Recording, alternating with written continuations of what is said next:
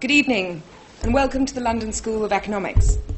It's wonderful to see so many of you here tonight for Art and Culture's inaugural lecture. I'm Josephine Breeze, co director of Breeze Little Gallery with Henry Little. Art and Culture is a non profit educational organisation which offers a biannual art criticism prize and biannual lectures in association with LSE Arts. Art and Culture encompasses Breeze Little's former education programme. It is my great pleasure to announce this evening's speakers, Justine Simons, James Lingwood, and Alex Sainsbury. Between them, they share a great deal of experience of the changing landscape of philanthropy in this country, as well as shaping its future in the visual arts. Thank you for joining us tonight. Thanks also go to the Singer Zaharia family, generous supporters of Art and Culture's lecture series at LSE, without whom this programme would not be possible. Thank you, Katrin. Without further delay, I'm delighted to hand over to Justine to introduce this evening's discussion. Thank you. Thanks very much. Can you, is that all right? Can you hear me? Cool. Um, there's some housekeeping. Um, the Twitter handle is hashtag LSE Arts. um, you've got to put your phones on silent, and it's going to be recorded. They're the three things. And um, there'll be a Q&A after we've had a bit of a chat on the panel. That sounds okay? Um, so I've been asked to open, before handing over to my panellists, um, with a bit of perspective from my job, which is to be the head of culture at City Hall. Um, and I wanted to just start by telling you the story of um, the artist Hans Haacke. I don't know if you uh, do you know you know his work. He's he's on his work is on the fourth plinth at the moment in Trafalgar Square. Has everyone seen it? The big, gorgeous bronze horse with the ticker tape on it. Um, so it's called Gift Horse, and uh, it's all about money and power. And uh, he's interested in systems, and he's interested in capitalism as a system, and processes that happen in cities. Um, and in particular, he uh, some of his work has looked at revealing the relationships between, for example, galleries and corporate sponsors. Um, and in 1971, he had a show at the Guggenheim um, which was uh, called a real time study, social system. And it was looking at the slum developments that were happening at the time in New York in the early 70s and the role of the developers uh, and the clearance companies that were coming through. And it was quite a meticulous study that he was doing, which was the basis for his show at the Guggenheim. Um, anyway, it became quite difficult and controversial for the gallery um, because not that he direct, the, the, developer didn't directly sponsor the gallery, but there were seen to be connections between various trustees and people involved. Um, and so, I, as I understand it from him, he was asked to make changes with, within his show, and he said, you know, I'm not prepared to do that because it's my work, and you know, it would undermine the integrity of the work.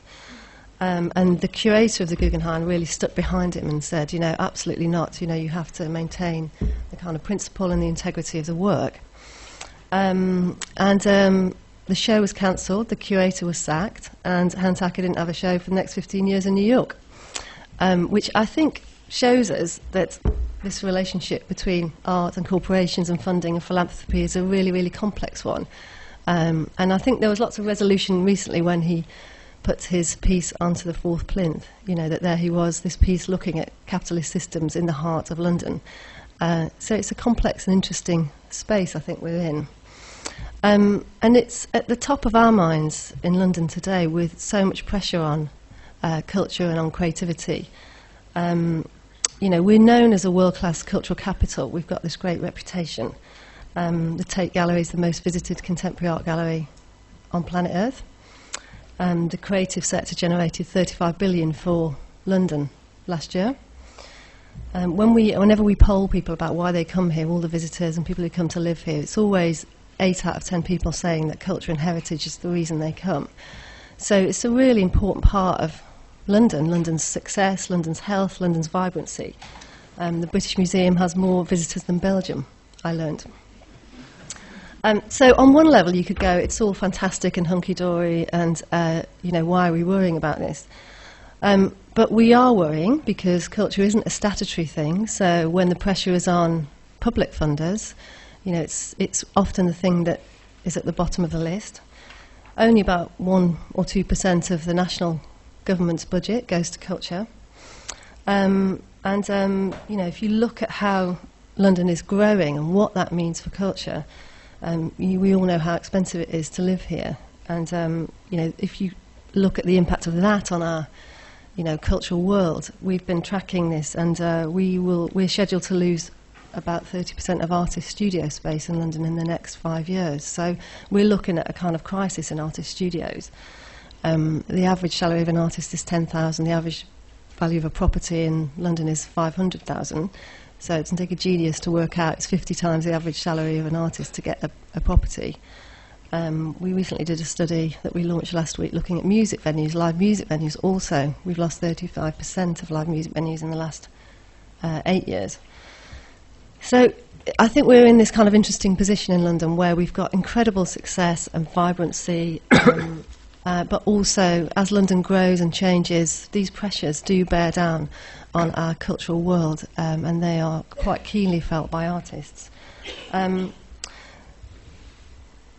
and it's a serious issue for us. Um, and um, you know, as I said, I think that um, you know, culture is everywhere in this city. It's, it's. I think it's, it's it, the best way of, of, of kind of imagining it. Its value is to, to imagine if it wasn't there. You know, if kind of cinemas were empty and theatres were closed, etc. Um, and Grayson Perry's got a great quote he said the other day, which is, uh, "Life without art would be a series of emails." Um, so that's the landscape I just wanted to share with you because it's what's preoccupying us at City Hall at the moment.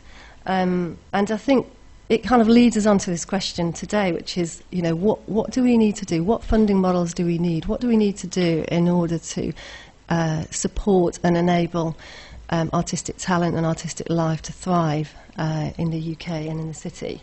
Um, is, that, is that model broken? Is it working? Does it need tweaking? Is there something better that we didn't know about? Um, so that's the kind of landscape for today. Um, and now I'm going to hand over to our amazing panelists, who I'm just going to briefly introduce. Um, so, Alex um, Sainsbury is founder and director of Raven Row and um, also set up the Glasshouse Trust charity and has recently taken over uh, becoming the chair of the Whitechapel Gallery, which is fantastic. Uh, and he describes himself as an oddball in the sense that uh, he doesn't kind of fit in any one of these worlds. Uh, he kind of dips in and out of them. so he's got an interesting perspective on today's debate. Um, and James, uh, co-director of Artangel, along with Michael Morris, uh, for over 10 years. Um, 20. 20? Oh my goodness. I thought you said 10. I was going to say that was short. Doubled it. Yeah, yeah. 20 years. Uh, Artangel, as you know, is incredible leading commissioner of artistic practice in the UK and around the world. Um, and again, James has got a kind of dual interesting perspective. He's the trustee of two really large charities, uh, the Art Fund and the Paul Hamlyn Foundation. Um, so again, both of our panellists have got very interesting uh, multiple perspectives on the topic today. So I'm going to first hand over to James to give us his opening reflections.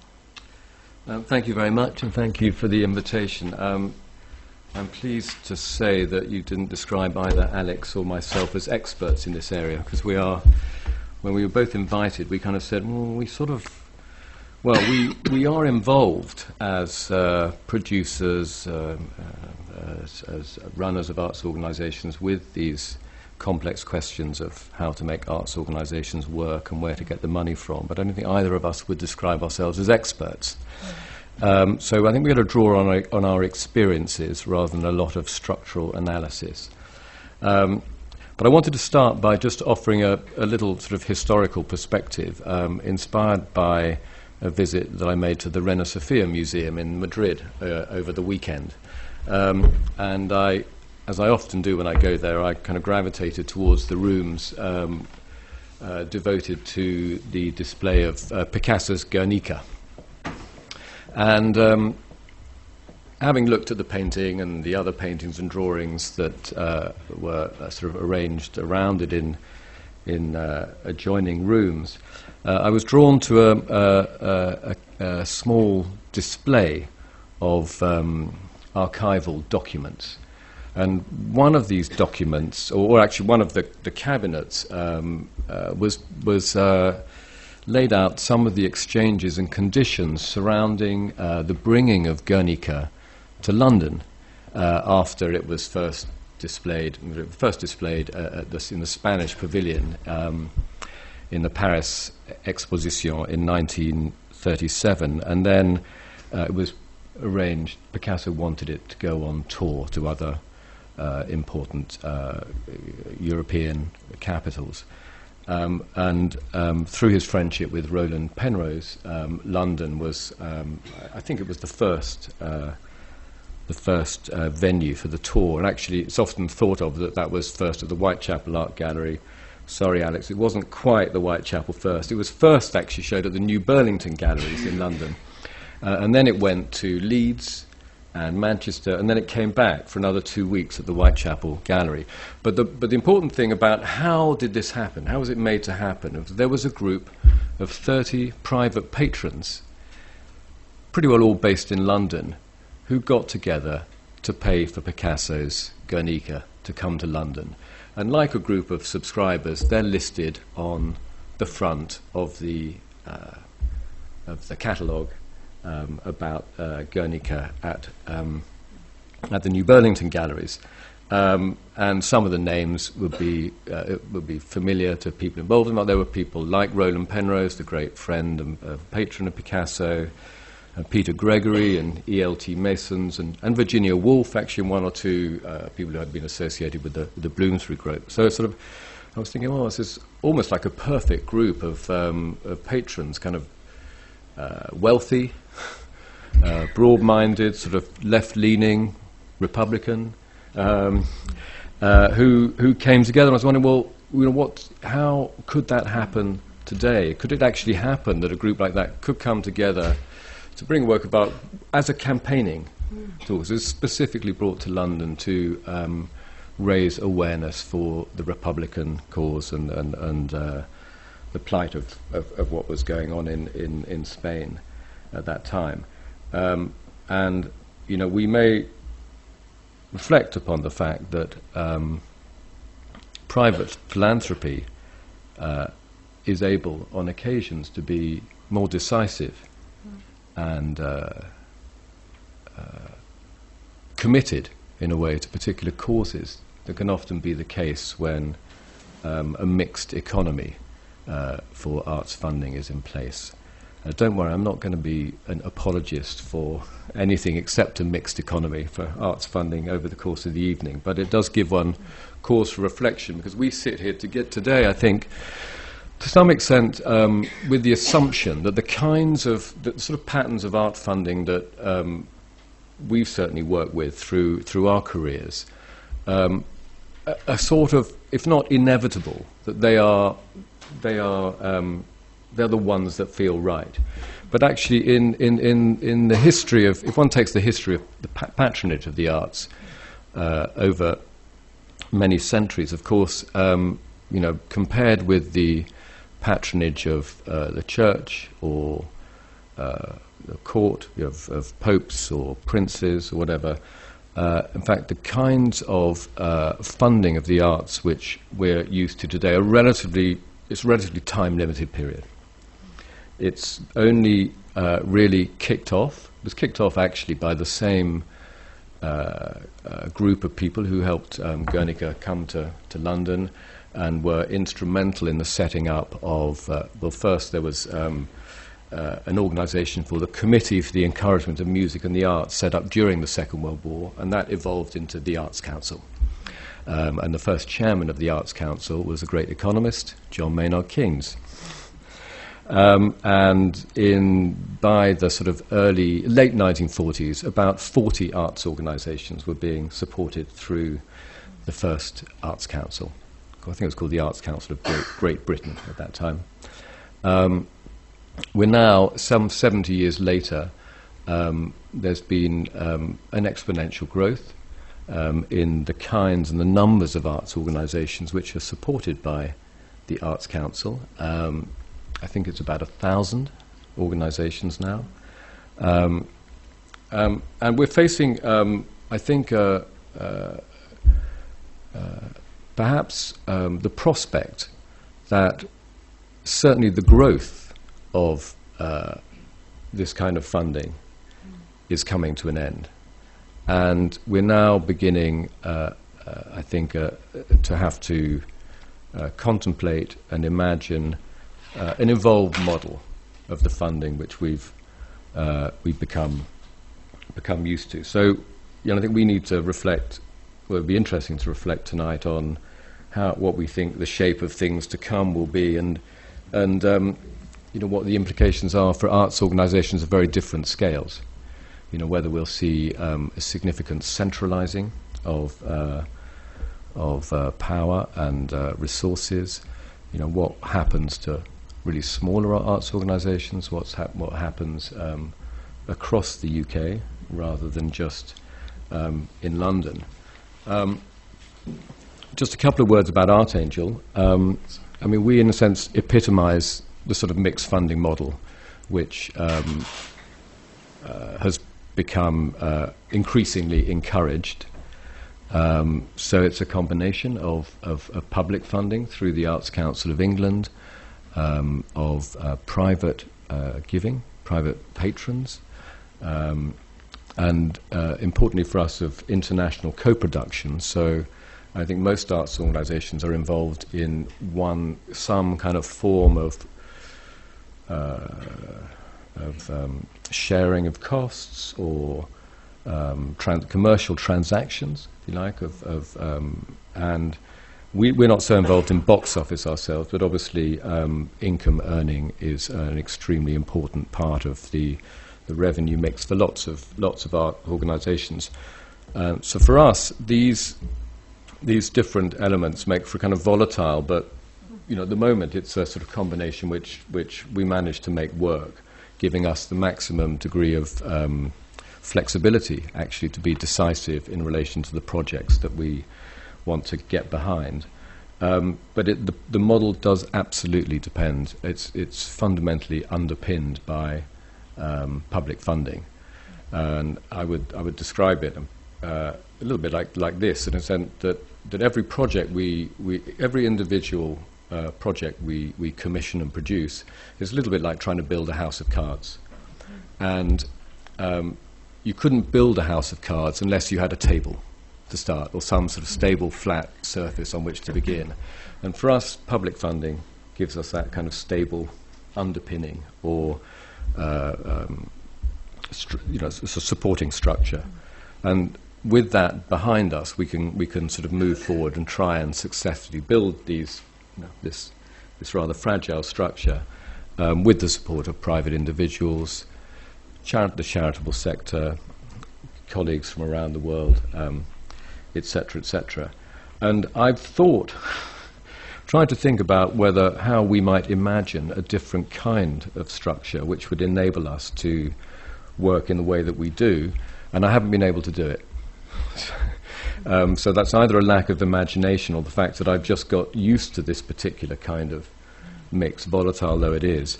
But I, I do, you know, it is fairly clear to me that the kinds of the arts ecology that we have at the moment, which takes in, you know, a huge range of organisations and very, very ambitious programming all across the UK, would not be possible without uh, the kinds of um, public funding that we have in place at the moment. That's really great, thank you. Can I, can I just pick up on one of the things you said about um, the table? Um, because um, I was reading a, an article by uh, an interview with Vivien Duffield, who, as many of you know, is a great patron of the arts, and it was about uh, her work with the Royal Opera House. And um, and she said when she first started working with the Royal Opera House, state funding made up 90% of the uh, balance sheet, um, and now it makes up only 23% um, in terms of the government funding. 25% is, is uh, philanthropic or corporate, and the rest is earned. Uh, and I think that's across the board. We've reached this kind of mixed model idea where um, it's a bit of private, a bit of earned, a bit of public, a third, a third, a third. Um, but I was struck in the article um, when she had a different analogy, which was about cake. um, and she said, The thing is, um, we used to be the icing on the cake, and now we're the cake. Um, and her, the, the kind of, you know, the thrust of the article was that in this kind of rebalancing act, her worry was, you know, have we gone too far? Are arts organisations now in too much of a fragile position where they're so dependent on raising all this extra money? It's kind of detracting them from the core work, um, which I thought was interesting. So I guess the question around that is, what do you feel is the right balance? You, you, you, I, I couldn't offer a right balance of the, of the cake in, in quantitative terms. I would, I would say that I, I genuinely um, don't believe that it's been, um, you know, the fact that we work with this sort of mixed economy has been, um, you know, really uh, detrimental to the kinds of work that we produce. Actually, I think it has fueled the growing ambition of arts organisations. So I don't think that that um, philanthropy um, has, you know, uh, has pushed arts organisations into uh, into just simply serving the causes or the uh, of those philanthropists. I mean, I think maybe. What do you think about I that? I think that's yeah, that's uh, um, tenuous. I, I mean, of course it does. Um, but I, where to start? Um, I, I'm afraid I didn't come with a, um, unfortunately, a, um, a useful preamble. But I suppose my first thought was really um, to wonder about, uh, you know, what kind of art we want, and therefore, um, um, you know, what's the best way to fund the kind of art that we want. And that's obviously a very different way of thinking about this question about philanthropy. I think we're all agreed that a mixed model is inevitably the case. So, but there are, you know, I, this just begs far more questions that can be answered. So it opens up whole questions of, um, you know, the role of the state and the efficacy of the state, and, and the role of the artist and the ability of the artist to self-organize. In a way, I would, you know, I would always advocate self-organization on the part of artists as the most efficient way to um, construct good art. And so the institution is a kind of, you know, a platform or a holding environment for that context to take to, to be enabled. Uh, that would be the ideal.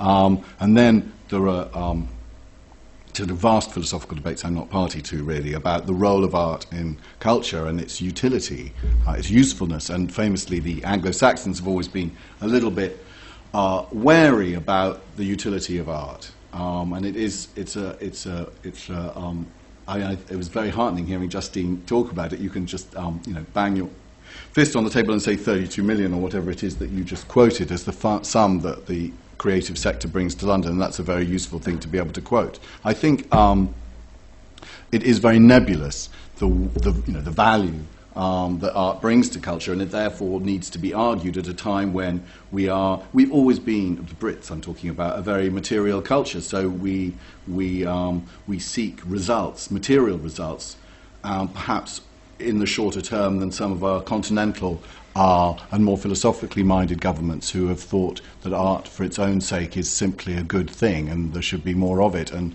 the idea of funding an institution um, to the hilt um, without questions asked about visitor numbers or, or, or outcomes is something that, uh, uh, you know, is, it's not something that Britain would ever take on. And in fact, you know, interestingly, it's not something the continent is, is, is continuing to accept. And the model that um, Chris Smith, I perhaps would like to credit with him with bringing to uh, the New Labour agenda. And we must remember that when New Labour came into government, they came in really as one of the first, although I'd love to have this refuted, governments um, in recent times with a specific agenda for the arts. And that is what has sort of skewed things and complicated things and sophisticated things. Um, there's a lot of question about visitors, um, um, and there's a lot of questions about um, a sort of short-term uh, success, which is either reflected in uh, visitor figures or in the kind of pizzazz that that our art projects can bring. Um, and that's I'm just actually coming round to addressing what James asked uh, at the end, which is, do you think that um, the role of corporate sponsorship or private sponsorship affects the kind of art that is made? And I think. Um, you know, and again, um, you know, God bless the New Labour project and all the rest. But in the end, they ended up talking about the wow factor, and I think that um, there is a sort of a, a, a short-termism that is brought to bear on um, outcomes in art, which is maybe uh, inappropriate. I mean, it's just the biggest question is what kind of art we really value, and then that begs all sorts of complicated questions about you know democratic agenda, about popularity, about the elite role or the particular role of art, the specialist role of art. Um, and I just reflect in a way. Uh, I was driving up um, um, Park Lane yesterday, and it's, not, it's a gloomy site, Park Lane, and there are lots of really great sites. The Fourth Plinth is a great site. Most of what Artangel do is fantastic, I think, really amazing. So, so that's sort of the hooray story. But the gloomy story is when you kind of come around Hyde Park Corner, the first thing you see are those Queen Mother's gates, which tell me aren't the most stupid thing you've ever seen. Um, so there's a royal family that are, uh, you know, idiotic patrons and have a history of that, you know, back to obviously the greatness of the man who lost his head, but that, you know, there we are, it's a complication. So, and then you move up the Park Lane and you see simply the most asinine and banal sculptural works you're ever going to see. And I, I don't know why they're there. Someone could tell me. They, I suspect they are sponsored by um, No, art galleries. Westminster, maybe. Westminster Yeah. Council So, hire out the so space. we have to ask, you know, sorry, is that what we really want? And how can we avoid more of that?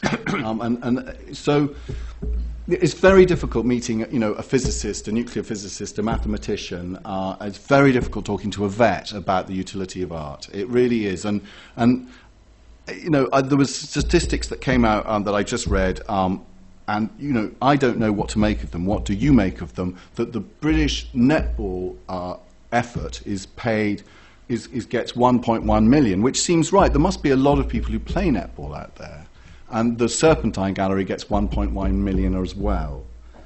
Is that right, or is that not right? I, I don't know. I can't say it's an outrage. You know, who plays netball? Um, but I don't know who goes to the Serpentine Gallery. It's obviously a very, um, it's very localized. Poll, who plays netball? Yeah, uh, uh, you know, English public school girls. Yeah, yeah. Uh, and the Badminton Federation, which we you know wonder about, gets 1.8 million, which is about is more than the 1.5 million that comes to the Whitechapel. But again, badminton is a national sport, presumably. Um, so, so, so.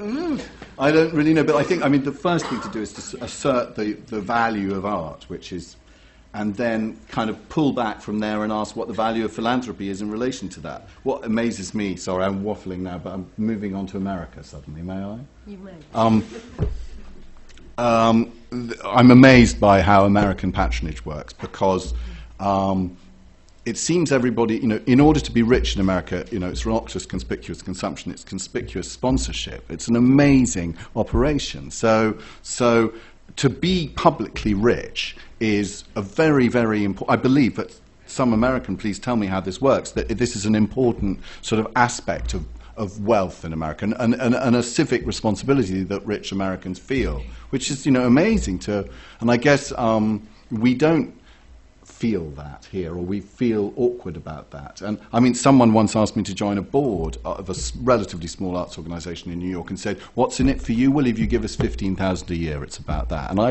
sort of fell off my chair and thought, "My God!" But being a member of a board is such a sort of responsibility and a, and a you know sacrifice of time. I thought that was just the gesture. I didn't realise you got the checkbook out and paid for it. It's amazing what patrons do in America towards the arts. And I don't know how we inculcate that idea in England. I don't know whether it's a good idea, but I suspect that it would also influence hugely the kinds of art that is shown here, if not made here. But it's a, it's a balance because America seems to make it work, and only terrible incidents like what happened in the West Coast, you know, with MOCA, where a, a sponsor got hold of the whole museum and took it over, which is, you know, that caused an outcry. It doesn't often happen. Normally, a mixed economy can keep things tense and balanced. Do you want to- Well, there are certainly, certainly more. Uh, uh, I mean, I think um, funding from one sole source, whether it actually is state funding or one private individual, is obviously potentially much more volatile, and and it makes the um, the organisation in question much more vulnerable to being, you know, positioned in relation to those particular particular interests. So I think there's a kind of uh, there is a strength in numbers in the in the in the mixed economy.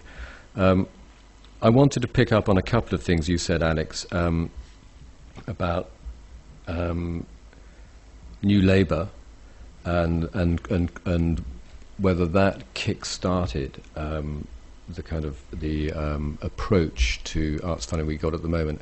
I think it's worth just actually kind of rolling back a little bit further because probably the key funding decision made in, in relation to the arts funding uh, in the UK actually was at the end of um, the previous regime when the National Lottery was set up. It was famously kind of set up um, in relation to. I why it was in relation to the millennium. No, what was it set up in relation? Was it the millennium? And no, but in, it was set up in '96, but with a. You might know, you know more about it than me. All right. Anyway, it was it was definitely before '97 because it was it was famously set up at the end of uh, John Major's government with a kind of almost like I don't know whether this is anecdotal or not, but with this kind of back of envelope stuff. I know we'll do 25% to sports, 25% to um, the millennium, 25% to the heritage, oh, and 25% to the arts. All policies made on the back Yeah, of them. right. And um, I mean, actually, that has that produced um, a huge wave of uh, of investment in infrastructure for the arts. So one of the things that we are beneficiaries of today, even though many of these organisations are uh, finding uh, it, it difficult to to um, uh, to run the programs they want to do, is this incredible uh, growth in arts infrastructure. So if, if one just thinks just in, in Newcastle Gateshead, that the investment that went into first the Sage Gateshead or first the Baltic in Gateshead and then the Sage in Gateshead. And these kinds of amazingly uh, ambitious organisations in different cities around uh, the UK simply wouldn't have been possible without the lottery, which is, you know, another form of public funding, albeit coming from, you know, tax on gambling, which is you know, not public funding, so to speak. so, um, and one of the interesting things that, that, that is happening right now, and it will change the way that lots of arts organisations are likely to have to make their pitches, is that lottery funding is increasing, and funding through other public streams is decreasing. So the first time, for the first time uh, ever, um, it's about 50-50. Um, and what, what is likely to happen is that there will be, I think, there are very different kinds of strings attached to the way lottery funding will be distributed in the future, um, which is likely to make a lot of that funding much closer to what local communities want or say that they want, and, and much less what uh, larger scale arts organisations um, want or say that they want. Can I ask a question to either of you, which is um, about evolving this idea of evolving models? Um, and there was a big push uh, when um, Jeremy Hunt was Secretary of State towards philanthropy, um, and it was a big kind of government policy to encourage philanthropy. Um, and more recently, we've seen pushes towards things like crowdfunding, the kind of bottom-up fu- um, funding, and yeah, I just and I was reading about some some work in America. There's uh, there's this idea of the one one one pledge. I don't know if anyone's heard of it, where this idea that you put one percent of the equity of a startup, um, one percent of employee time and one percent of services into into the social good, um, which is interesting because w- that model builds in kind of support for the social good in its widest sense from the beginning of a startup, rather than the usual model of growing a company until it's worth a lot of money and there's some rich people sitting at the top of it, kind of handing out some cash to causes of their choice. Um, so I just wondered if you felt there was a kind of shift, you know, this kind of small, you know, small gifts by lots of people through crowdfunding and this other model of knitting things in at the start of things, at the ground, ground level, so to speak, both in business and individually.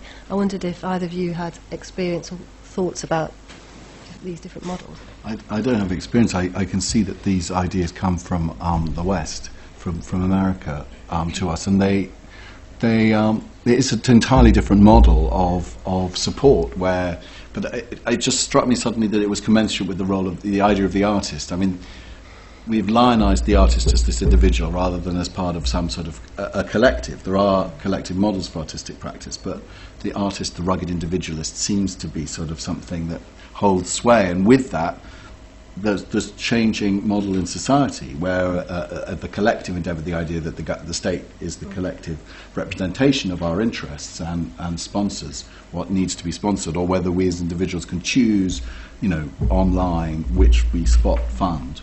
It's clear that that second model is the one that's holding sway. It's not, and it makes us all very anxious, really, talking about kind of demo- democracy because it's, it seems an entirely valid enterprise that people are able to declare what they want. It, and it would take a brave politician to say, you know, it would be wise to think longer term and maybe less materially or less practically about what might be achieved through um, an extremely elite attitude towards art. What's that going to get anywhere? It's very difficult selling that in a democracy. So in the end, or the kind of democracy we're heading towards, so I, I suspect that, that the kind of art we're going to get is going to sort of reflect that new model that you're describing. Um, I don't know the way in which individual philanthropists can alter it. There have always been some good ones and some maybe not so good ones or not so enlightened ones. I think there's always a necessary tension as well between kind of the outcomes of art. Artists are hopefully, since the early 20th century, going to be kind of instinctively or quite often antagonistic towards um, the status quo, towards um, government structures, towards the rich, um, the privileged, um, the undeserving, the business, the capitalist success stories. And but those ones will always turn around and try to co-opt them and try and own them. So there's this interesting sort of uh, tension that takes place, perhaps creatively, constructively, culturally, between those two groups. And I, in a way, that, that I suspect it's always been like that, and sort of will happily continue like that. I'm not sure what. um, well, the culture of philanthropy has grown hugely in the last 20 years, and it will continue to grow. And I think, um, you know, I, I think arts organisations uh, need to uh, adapt to um, to be kind of wise and clever about the way that they engage with philanthropy uh, without it unbalancing yeah. the the um, the purposes yeah. um, of those. And I think to this moment, um, I think that balancing act has been held relatively well. I mean, of course, it's we don't quite know whether we come to a tipping point where, whereby we have moved so far away from this kind of social democratic European model um, towards this, you know, North, North Atlantic model that that starts to change. I mean, that is, you know, one potential um, future. Um, But when we talk about philanthropists, we, you know, it's so difficult to sort of clump them all together as one, uh, one sort of group who all have the same agendas or the same interests. They don't. Um, there was a report that actually there's a there's a very interesting um, organisation called New Philanthropy Capital, um, which uh, which was um, actually uh, founded by, I think, a group of uh, people, uh, senior people at Goldman Sachs, you know, also to try and look at the way of, um, of philanthropy being as effective in its own terms as, as they might want other kinds of forms of investment to be. Not to apply the models of investment banking to philanthropy, but just to ask kind of hard questions about how can we help advise philanthropists about how they might make their contributions. And they came up with, with you know, four, mean, four, four kind of basic model, ba- basic way, ways in which philanthropists want to get involved. One is because they just love the art. It's a passion for a particular kind of art form, whether it's uh, chamber music or um, poetry or um, painting, whatever. Um, the second was educational, um, the sense of, of really feeling that, that the kind of art that uh, that they're interested in should be shared more, made available more broadly. Um, the third was, um, I mean, they, they, call it economic, but I think this is where you could apply the regeneration model, that is actually uh, individuals um, who are particularly invested in a particular uh, part of uh, the UK. Um, a notable example for that would be what's been going on in Folkestone um, for the last few years. I can't remember the name of. Uh, No, the, the Folkestone Triennale, but the name of the um, individual, uh, Roger De Haan, um, who's, I think, in, has connections with the area, um, Saga, the company he owns, has, a maybe based there, and is, is very involved with, with um, trying to sort of uh, rebrand and rebuild um, Folkestone as a, as a cultural uh, area of the s- south of England. And the fourth is, is, um, is social, really, when, when um, private individuals are really committed to helping or involved in a particular cause, whether it might be uh, homelessness or dementia or, or something like that, and feel that the arts is an important part of, uh, of uh, p- part of, of how these issues can be addressed. And there are lots of arts organisations which are specifically involved in these areas of work very effectively But, um, and actually producing a lot of very good uh, evidence about how valuable this kind of philanthropic investment can be. So, um, But the sorry, I yeah, but, but, Um, but that this is you've just put your finger on a, an in, very interesting problem because no, I'm not interested in art that ticks any of those boxes. Um, in a way, or not or- even the first one. No, that's beauty, which is no longer relevant. Really, I am interested in poetry that's beautiful and music. I don't know. I don't know enough about those things. I'm, I'm kind of interested in the beautiful art, but it's not seemingly what the agenda for art is at the moment. So I, I don't. You know, and education again is very nebulous. This was the New Labour, um, great New Labour cause, inclusivity in education, and I'm not sure that I, I'm. Or I am interested in art that does that, but I'm also interested in an art that antagonises those very things. That is that challenges that is not educative, that is anti-educative in a, in a, in a sort of formal sense, that that is. Um, I would. I mean, regeneration within, I of the social- within the first. but I think it's. but- But again, when you picking, you just your description was very appropriate. I think because you were angling towards the notion of beauty, which the rich will go back to over and over again, which is why you know they want their their beautiful pictures on the wall, which is absolutely fine. But it's not. didn't I really. I mean, we could, just by saying that. No, but you mentioned that you said they love it. You know. I, I'm mad for art. I, you know, it, it, but it's just I. I really. I think you've just pinpointed why we Well, I think- cannot I- let no, I kind of rich philanthropists take over the agenda for Uh, art. Alex, I think- I think I, you- I hadn't realised so strongly I that I believed that, but I'm, No, I I'm glad you- now to I- be a convert. It's No, you're not. I think you love what you do at Raven Row. Alex runs. I'm a bit of an oddball, there uh, are- no, Alex runs an organisation um, called Raven Row, which is, uh, you know, gives um, a, a space to um, a range of different contemporary and relatively recent historic arts practices, which um, may be may be described, you know, may fall in with your interest for possibly Yeah, love I- for I- antagonistic Yeah. arts practices, and I would think that's for the I'm love going to dig myself into a big hole here, really. I, I have done because it's sort of, you know, I, I, I get all my hackles rise when patrons groups come round to, you know, they're, I, I, I don't get on very well with them. And, and No, but they want to meet you. Uh, No, they, well, they don't. no, they don't. No, they really don't. Actually, they so Well, they may really not afterwards, but they think Um, they um, do. They look at their mobile telephones.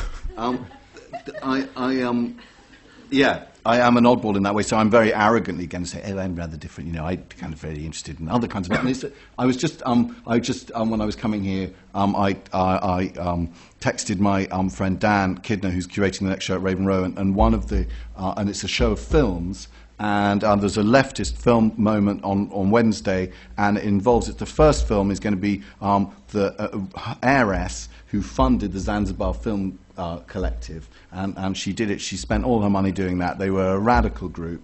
Uh, she was called Boissonnas, I think. She made her own films.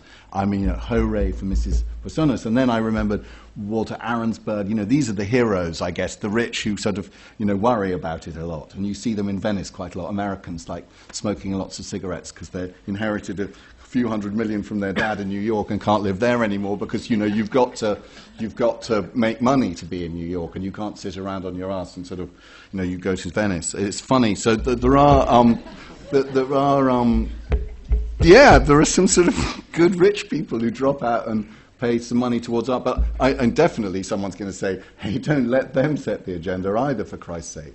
It is true that, as you say with the platform, the, uh, the government is going to have to provide the necessary funding for its own sake to provide money for arts organisations to be relatively autonomous of the caprices and whims of a bunch of rich people who will undoubtedly make substantial contributions.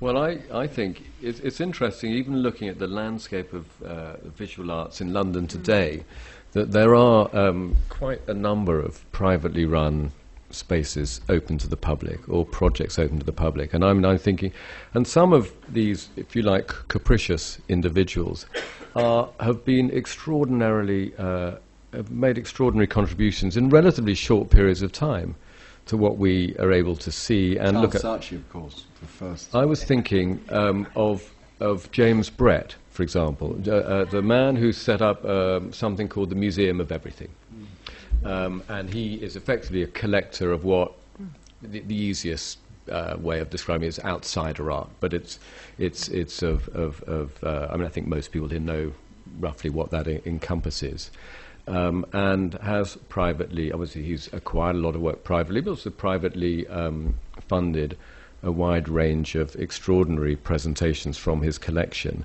and has made a singular contribution to what we can see and the way we understand uh, you know this, this this kind of art so you know I'm all for um, the capricious individual I'm even open to capricious individuals who then try and bring a public evolve their their private um, enterprise into a mixed economy, which is, after all, what happened with the ICA and what happened with most of the arts organizations that uh, we have in this country.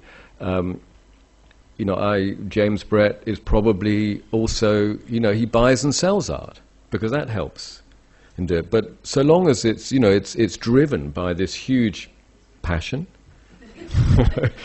um, if even, you know, or capriciousness, if you like, um, you know, it's a good thing for um, the landscape of contemporary art in London now. It certainly is a good thing, Yeah, yeah. so- It- it- we don't need to be dependent on it, or it would be dangerous if we were.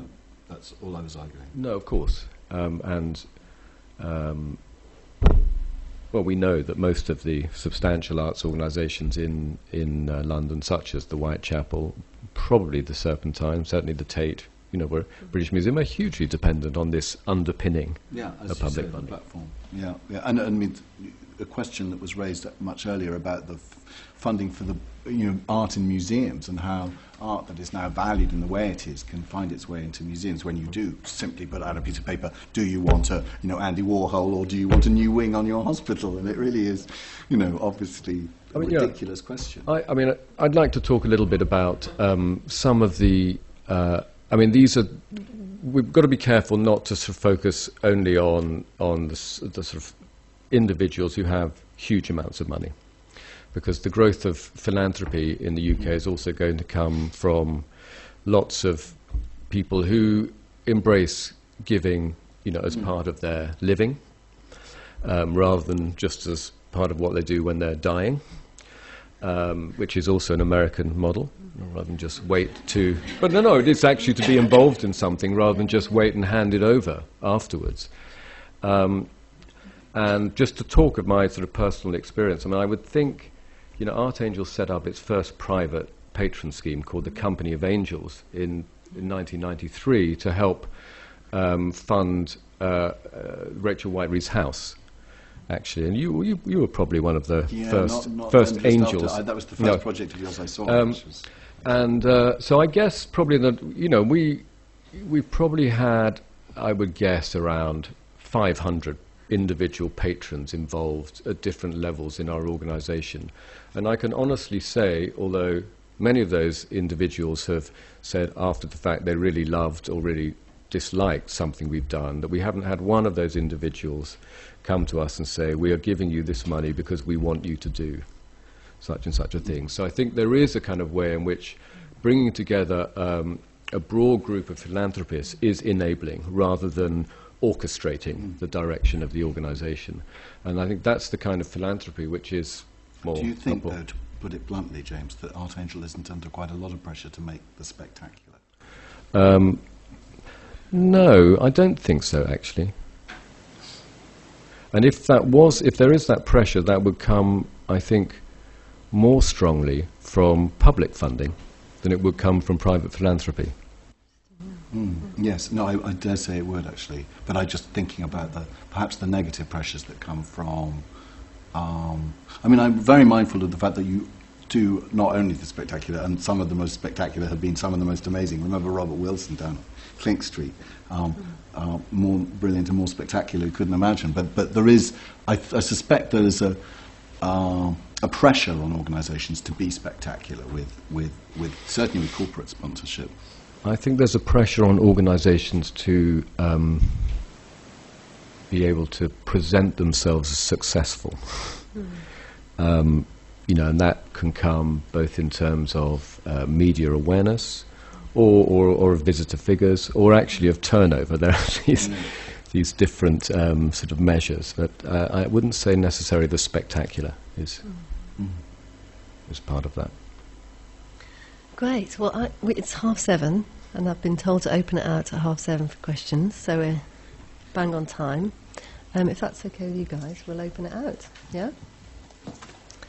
Um, we've got to speak into our microphones a bit louder. Oh, okay. I was a bit sorry about that. Brilliant. Okay, so Q and A. Who would like to ask a question at the back with the blue polo neck?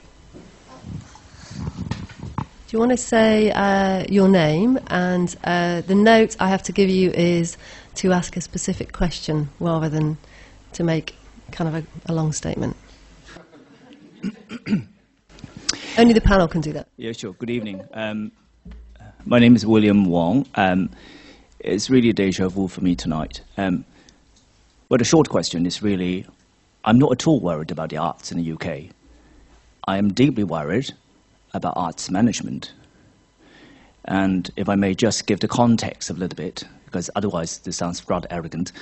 Um, I'm personally a beneficiary of um, arts philanthropy uh, no less from Dame Vivien Duffield herself, uh, being a Clore Fellow back in 2007 to 9.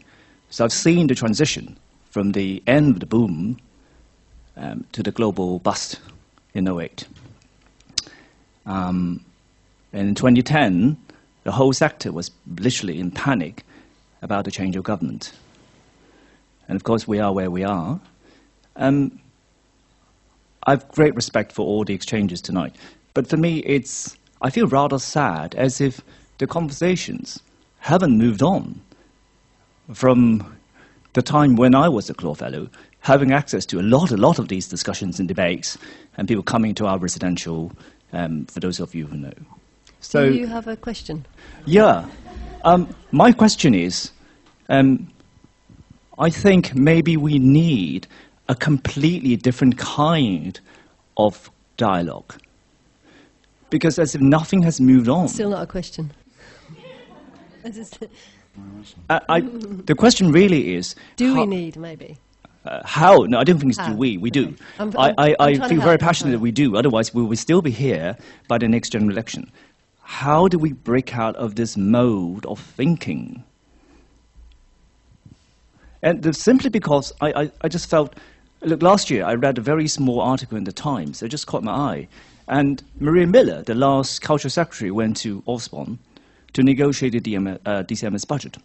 And uh, we all think, hmm, of course uh, they will be asked. Actually, Osborne said, can you raise the sum because you're not ambitious enough? That really startled me. And today, the Chancellor actually said, a lot of government departments had to have, you know, endure 30% cut, including the Treasury. So really, I mean, now I'm an arts practitioner myself. I, I work in photography, not in theatre anymore. Um, we can't just keep complaining about austerity in the government. We've got to move on. Okay. So the question Thank really is, how do we break out of this mold? Okay, thank you very much. Thanks. I'm going to hold that question, and I'm going to take a couple more, and then we'll come back. Okay. Uh, in the middle here, the guy with the checked scarf, is it you have? And then we'll take uh, the lady over there with the grey t shirt. So we'll collect a few and then we'll. Yeah, I'm Simpson Shillingford from the west of London. Um, my name, issue. Sorry? Simpson Shillingford, son of Sim. Um, my issues here is about, it's been really interesting um, dialogue, but mine is about the question of structural analysis and uh, the two speakers mentioned, one did, went for philanthropy and capital in terms of the American model. But as the arts generally in the UK has hit the buffers, in my experience, in terms of creativity, should we go for the models of philanthropy and capital, or should we go for the public investment in terms of like social enterprise, development, regeneration? So, uh, should we follow more the US model? Yeah, or, Or, or should go we for go the for UK, more kind of socially led regeneration process. kind of Yeah. dirt com- okay. Okay. And then we'll take one more down where are you there? Um, I was just wondering. Um, I mean, I think there should be like you know um, a mixed you know kind of dialogue with uh, private and uh, public investment. Um, I'm just wondering though, like think, talking about the honesty really of it all. Um, I mean, James, you're talking about like that the uh, philanthropy's gone up. You know, um, would that have gone up uh, without the tax breaks? Do you think? Okay. Thank you. Great. Okay. So, question about honesty. Uh, what is the role of the tax break? Um, interesting because there's tax breaks, particular thing that have been seen to uh, encourage philanthropy in the US. Um, question about structure. Um, what do we think about the US model versus a more social, socially led model? And then uh, a question about how do we break out of current thinking from William. Is that all right? Who wants to start? Well, um, no, I mean these are all very good questions, or I don't know whether I can. But I mean, I the, one of the questions because we've talked about um, funding for the arts, and I suppose we could think about um, we could think about that differently. Uh, exhibitions have become more and more expensive, and it is crazy how much they cost. It's it's if we're talking about artists making art and then somehow enabling their visibility of that art. There must be a more clever way of enabling that to happen. Um, one of the uh, very, very prohibitive elements to this is property, is the availability of space, which has become a massive problem. And when I started uh, getting involved in art in London uh, about the same time as Rachel Whiteread's house, that there was um, you know, there was so much available space, and it was in that that people, you know, students could pour, people could pour to see art, and that was it enabled art to be made very inexpensively. Obviously, the living costs of artists has risen exponentially as well to do with property. So, but the sort of this model I mentioned earlier, this, this, this fantasy of sort of self-organization. I mean, it's maybe it's a libertarian model. It could appeal to the right. It's it's about like organizations doing it for themselves. Damien Hirst, Thatcher's child, was the first famously to do that. Well, not the first, but he did it bloody well, uh, and and launched his career in the in the, um, late 80s. Um, you know, as an entrepreneur, right out of Thatcher's mold. But it, can we think the model through by enabling um, art activity to take place um, and funding it. And I think the Arts Council do that actually as well, fund l- grassroots organisations, much smaller scale than the kinds of very large and very cumbersome and very expensive institutions which require a great deal of funding. I, it was a very uh, you know, at one level it's libertarian, but another level you could think it's a bit Maoist. You know, you just spread a bit of cash here and there, and some philanthropists are doing a bit of that themselves, spreading money here and there and seeing what happens. And that may be also, I, there was another question coming up about whether we're too London-centric, but again, I think, you know, we have to move out of London. We have to find ways to get out of this city which is so expensive and so impossible. Artists have always relied on, on sort of the capital focus in order to, you know, the culture is, you know, lives here. But we need to find a way to, to move that out elsewhere so that, so that um, different arts communities can proliferate in less expensive places um, where property can be found easier and more things can be seen uh, cheaper, which will make everybody happy. I mean, that's, you know, and I don't know um, um, whether that sort of deals with breaking out the mold and self-organization, other models. Just to, to answer the lady over there, though, unfortunately, there's no way I could um, operate Raven Row except without a, with a giant tax break, which is what I get for doing it. So it is one of those things. Um, I just couldn't do it without it. So, I mean, I could, but then I'd have to you know, I don't know. I like being rich. It's fun. I don't know. It's sort of, um, uh, you know, of course, I could give it all away to do that. It would, it would probably be a better thing. But, but it is very helpful. You know, the breaks that rich people get to, to make money. Everybody gets actually, but the wealthy benefit more than anybody for giving money to, um, to charity. And art is deemed a charity, which is a funny thing. It's a construction where you see that, you know, on one hand you've got alleviation of suffering, and on the other hand you've got like art. The museum shows, doesn't it? Sorry. It does come in with the museum shows as well. as museum shows. The rich or a corporate. I don't know about corporate tax breaks, actually. I dare say they get them too. I'm not quite sure how that works, actually. Um,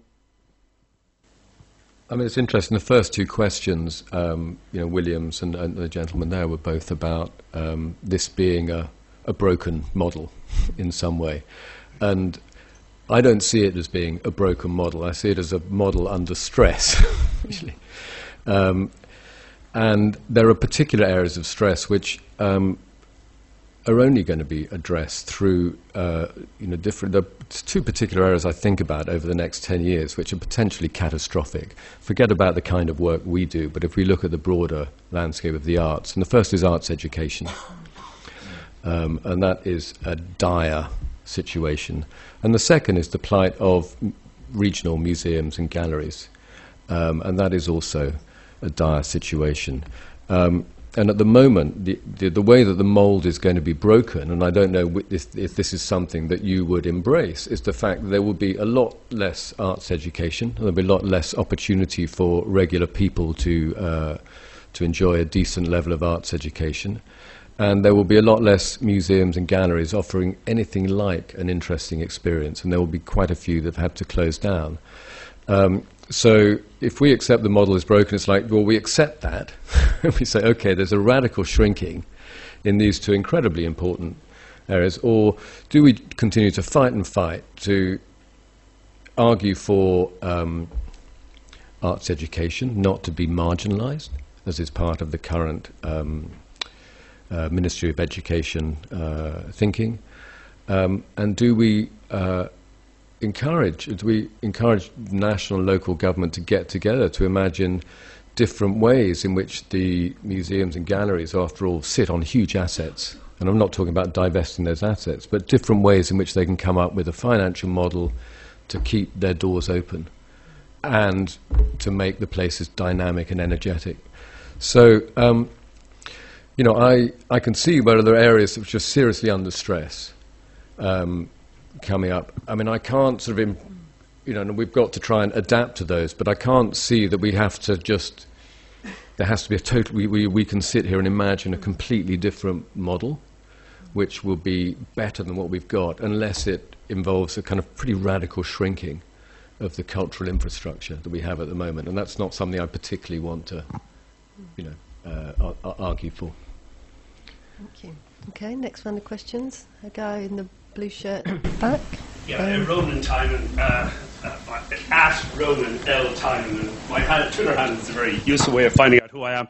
Uh, first of all, I want to thank you for a fascinating uh, presentation tonight and your uh, sort of uh, diversification to philosophy at the end about this pressure to find spectaculars because really we do live in a hits culture, really. So it's not surprising that it affects artists particularly because without a hit, you're nobody. I'm not saying that I don't subscribe to those values myself.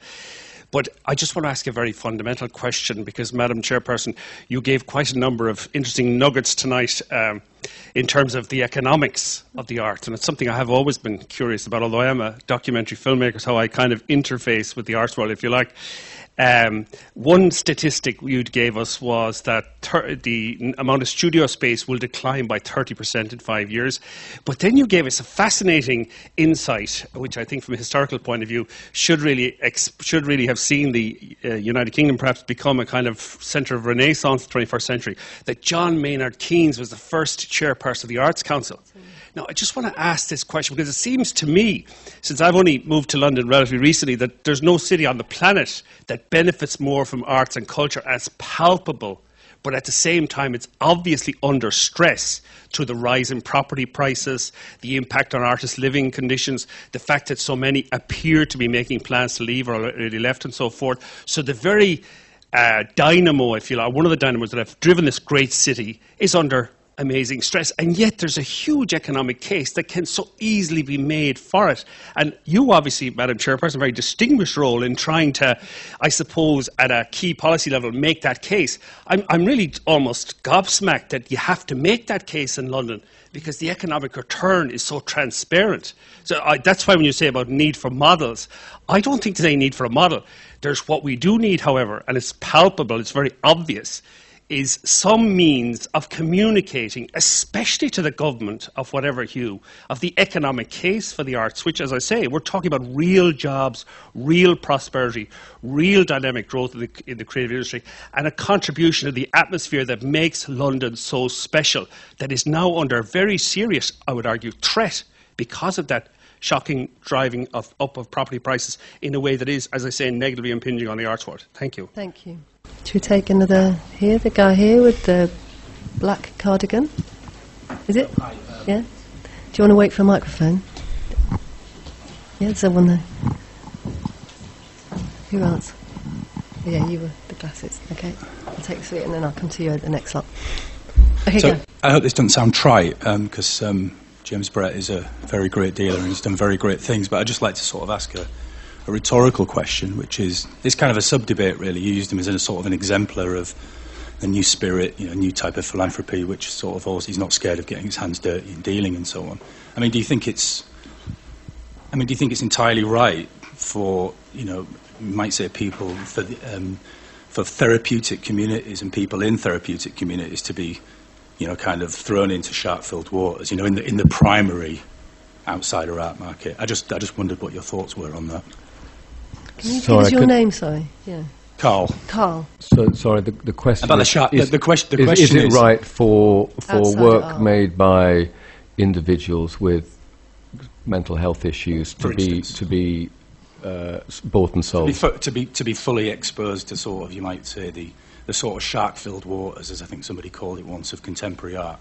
Because I mean that that I mean you know as wonderful as what James Brett does, it just occurred to me. I thought to myself, I didn't I didn't really like to let that pass, you know, Okay. as a kind good. of model. Yeah. Yep. Let's take another question. The um, one with the glasses there. My name is Marianne Magnin from the Cornelius Arts Foundation, and my question relates to value, time. Sorry, what's your name again? Slower. Marianne. Marianne. Marianne. Thanks. My question relates to value, time, and uh, risk. Yep. And I would like to ask the panel whether they see any parallel between art and research, uh, drawing some parallels between fundamental research, whose uh, benefits are not necessarily palpable right now, and uh, applied research, quite often and most of the time funded by private sector, and with immediate rewards, or more likely uh, tangible rewards. Sorry, would you mind just giving the question? Is there any parallel between? Yeah, repeat the question once more for us. Okay. Is there any parallel between art and research? Art and research. Parallels between art and research. Yes. And the notion of time in that context with uh, long-term research, fundamental research, and applied research. Okay. Great. Okay, so we've got uh, actually two questions on value related. Uh, uh, so, Roland, um, I think to paraphrase, how we are going to really communicate the value of culture and art, um, because clearly people aren't getting it. Um, and you're on value, um, parallels between art and research. Uh, and then Carl uh, had, had a question about um, outsider art and whether people, some people making art outside of a professional context, um, what happens when that work kind of interfaces with the more commercial art market? Yeah? With commercial. With commercial funding. Does that sound right? Who would like to take any of those? Well, um, I think maybe I should try and respond to you. Um, and uh, you know, it's a very interesting question you raise, and it's um, you know the reason that um, work of this kind has become really valued, really over the last hundred years or so, because it has produced, in the sense of it, it was initially kind of thrown into. Uh, you know, modernism as a, as a because of its sort of subversive energies, um, and also with a sense, you know, backed by uh, individuals in in uh, medical and therapeutic communities who who thought that this work needed to be seen as a way of people understanding and respecting the creativity.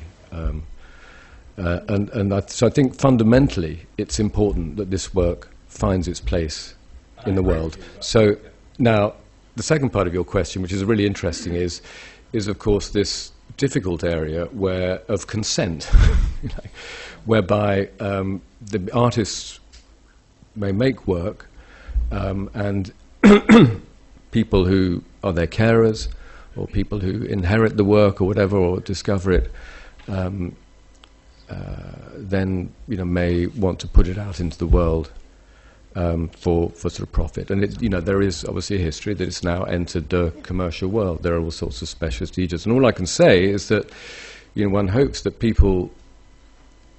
The, the people who are uh, instrumental in getting this work into the world are as attentive as they can be to some of these issues. But you know, there's work will co- has historically come from artists like Henry Darger, Darger, or Bill, some of the great figures, or Bill, you know, who who, who wouldn't have been in a position to I'm not. Really talking about yeah. historical Okay. secondary art market. Yeah. I'm thinking about the primary art market, Yeah. where you have a, a whole network of individuals Mhm. who are producing art on Mhm. almost a Mhm. basis, Mhm. and this art is Mhm. going straight to market. And I just found that quite It's interesting. it's not generally going straight to market, I would say. I mean, there's an awful lot of. I mean, there's a very interesting um, uh, ongoing project run by Pallant House in uh, in Chichester, which has particularly embraced, um, you know, showing work by by artists of all of all kinds, and you know, the imperative is not commercial. The work doesn't find itself doesn't go straight to market, but it may be that from within, you know, they will have shown hundreds of artists. Um, uh, Uh, over the course of this project. And I don't honestly, I haven't followed it closely, but there may be one or two that then find themselves into the market. It's extremely difficult to prevent that if, you know, there are, if either the artists themselves consent or people decide on their behalf that, that that's a way in which their work can get greater exposure or that they might actually benefit from it, which could improve their quality of life. So it's extremely, it's extremely complicated. Yeah. Uh, I was just going to, um, with a thought about um, the relationship between art and research. I think there is, again, this it goes back to this valuing of art for its own sake, a question of what that sake is when it isn't anything else. Um, and you know, there is a lot of philos- there's a philosophical underpinning to that. But I, you know, and again, where the statistics come that declare 33 million pounds is accrued to London through the creative industries is that people staying in hotels close to Tate. I don't I don't know quite how that is calculated. So it is difficult to sell art at the, a material level, and I, I, it's clearly useful. I was just remembering, you know, the, one of the few sources of funding that appear to be available to artists at the moment comes from the AHRC, you know, who are, are by definition a research organisation and promote artistic research. So that long-term artistic research is funded um, currently, and it's in a way on the level of academia that you will get increased funding for the arts when so little else is available. But I'd like to see a kind of an art for art's sake attitude to, to art. But I, I, do, I agree that doesn't come with a 100% government funding model attached either. I think my was a question about risk um, the time when you get your your return on investment, that's an emotional return. Ah.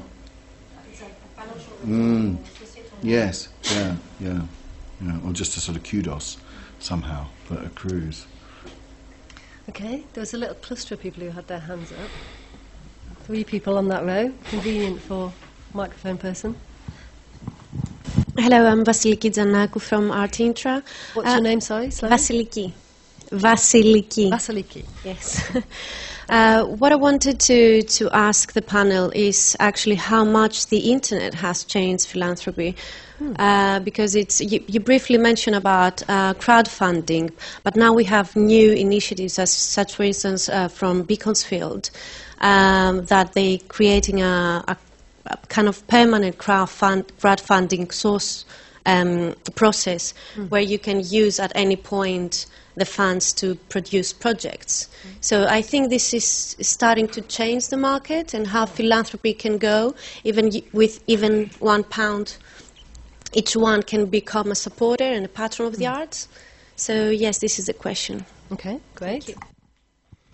Thank you. Hi there, I'm, I'm Hugo. Um, my question's really about value, but it's about value if it's okay in the in the public sector. Um, so I, it seems that with New Labour and with sort of the big society, values become so much about its social and economic um, sort of impact. And I'm just wondering, has culture become this kind of byproduct for for social engineering now? Hi, um, my name is Beatrice. I'm from Mexico. As a international creative um, that moved to London to be part of the mecca of the arts and like where everything is being made. Um, my question is because London is such an expensive city to live in, or the UK in general, how does philanthropy um, what is its view on international re- residencies abroad? Um, do you guys push as that as a solution of artists being able to live abroad for a certain time um, and then coming back to London to to show their art um, work and share that experience of being abroad as well? Would that be my question? Is is that a solution to London being such an expensive city, and if they move abroad, will be able to work in maybe better conditions, studios, more people, more different experiences. Thank you. Thank you. Okay, so uh, Vasiliki, has the internet changed philanthropy? Hugo, uh, uh, more questions on value.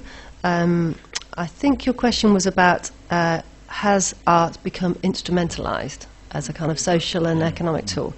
Um, and then Beatrice, um, is one of the solutions to London being so expensive to set up international residencies so artists can go abroad and come back? Yeah? Anyone want to start with any of those? I'll start with the first one, um, which is a really interesting question um, about how the internet will change, I mean, really uh, change philanthropy through crowdfunding. Um, and I think there's a lot of hope invested in that area at the moment. And actually, the Art Fund, which you mentioned, I'm you know uh, a trustee of, has recently um, set up a scheme to incentivize crowdfunding. And I think the interesting thing about it is is about it um, potentially just developing this habit of giving. You know, so you know, you start off with you say people giving ten pounds towards towards something. And there are, there are problems with crowdfunding. I mean, the first is the most successful crowdfunding initiatives are often towards projects which don't necessarily really need the crowdfunding. You, you mentioned sort of Ai Weiwei, but in the crowdfunding thing at the Royal Academy. so it's actually a way of actually just maximising a bit of a bit of fundraising and and. You know, crowdfunding is at the moment is is um, I think often underpinned by people who already know and are around will support that particular artist and their project anyway. But, you know, I think we, we, we've you know, got to invest some optimism in and, and, and see how it can be developed and possibly incentivized as, as the Art Fund is doing. So um, uh, I don't know it's changed philanthropy much or changed giving much so far, but you know, it does seem probable it will become part of the changing picture of philanthropy to come. Lower level philanthropy, I think, rather than um, high-end, um, you know, mega wealthy individuals who probably aren't going to sign up that way. Um, no, I, I mean, as much as I'm sure it is the future. I, I, I'm aware we haven't really tackled the question, what is the future of visual arts philanthropy in the UK? I'm not, I'm not sure that can be very easily tackled. Oh, we got round to it somehow. We skirted the issues. But yeah, undoubtedly, it's this interesting relationship between the, the notion of the individual and the notion of the collective. I mean, what is crowdfunding? It's a load of individuals sticking their fingers on, on pay buttons. I, I, it's this sort of. I, I haven't really got to the. It's subscription, public subscription. You know, it used to be in the 19th century model. Mm, mm. That's why the fourth Plinth was empty mm. for 150 years, because there wasn't enough money raised from public subscription. And it's also of after-tax income, by the way, where Yeah. philanthropy, if it's tax-based, it's actually, you know, we're transferring the democratic mandate of tax revenue, giving it to rich people effectively. So there's a bit of a touchy issue with the democratic point of view there. Because philanthropy in that case is public expenditure by a different name. Where there's too much of a tax break. I mean, that's the essence of the American model. It's really a complete transfer of money. People keep control of major corporations through these kind of foundations. Don't be too political about it, but.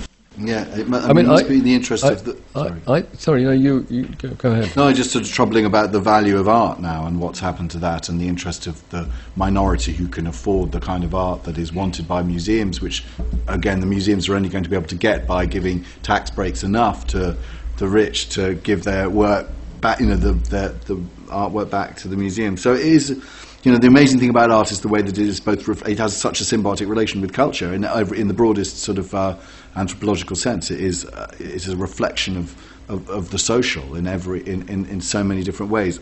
And it responds to the social. Uh, hopefully, at times, it inspires the social, but it, it, it nevertheless is a reflection. So we kind of get what we pay for. Um, I, I, to some extent, and at the moment we've got a society with a lot of well, an extraordinary number of very wealthy people compared to how it used to be. I mean, if anybody hasn't noticed, and that's um, you know the, that obviously the government just see that that's the way to fund art now, which is in a way a foregone conclusion, isn't it? Yeah, I was reading that today there's 117 billionaires in the UK, and in 1989 there was nine. So you're right. Um, well, it's eight o'clock. We've finished. Um, I think we've got to finish now, right? Yeah, yeah. Uh, so I think that's it. So. Um,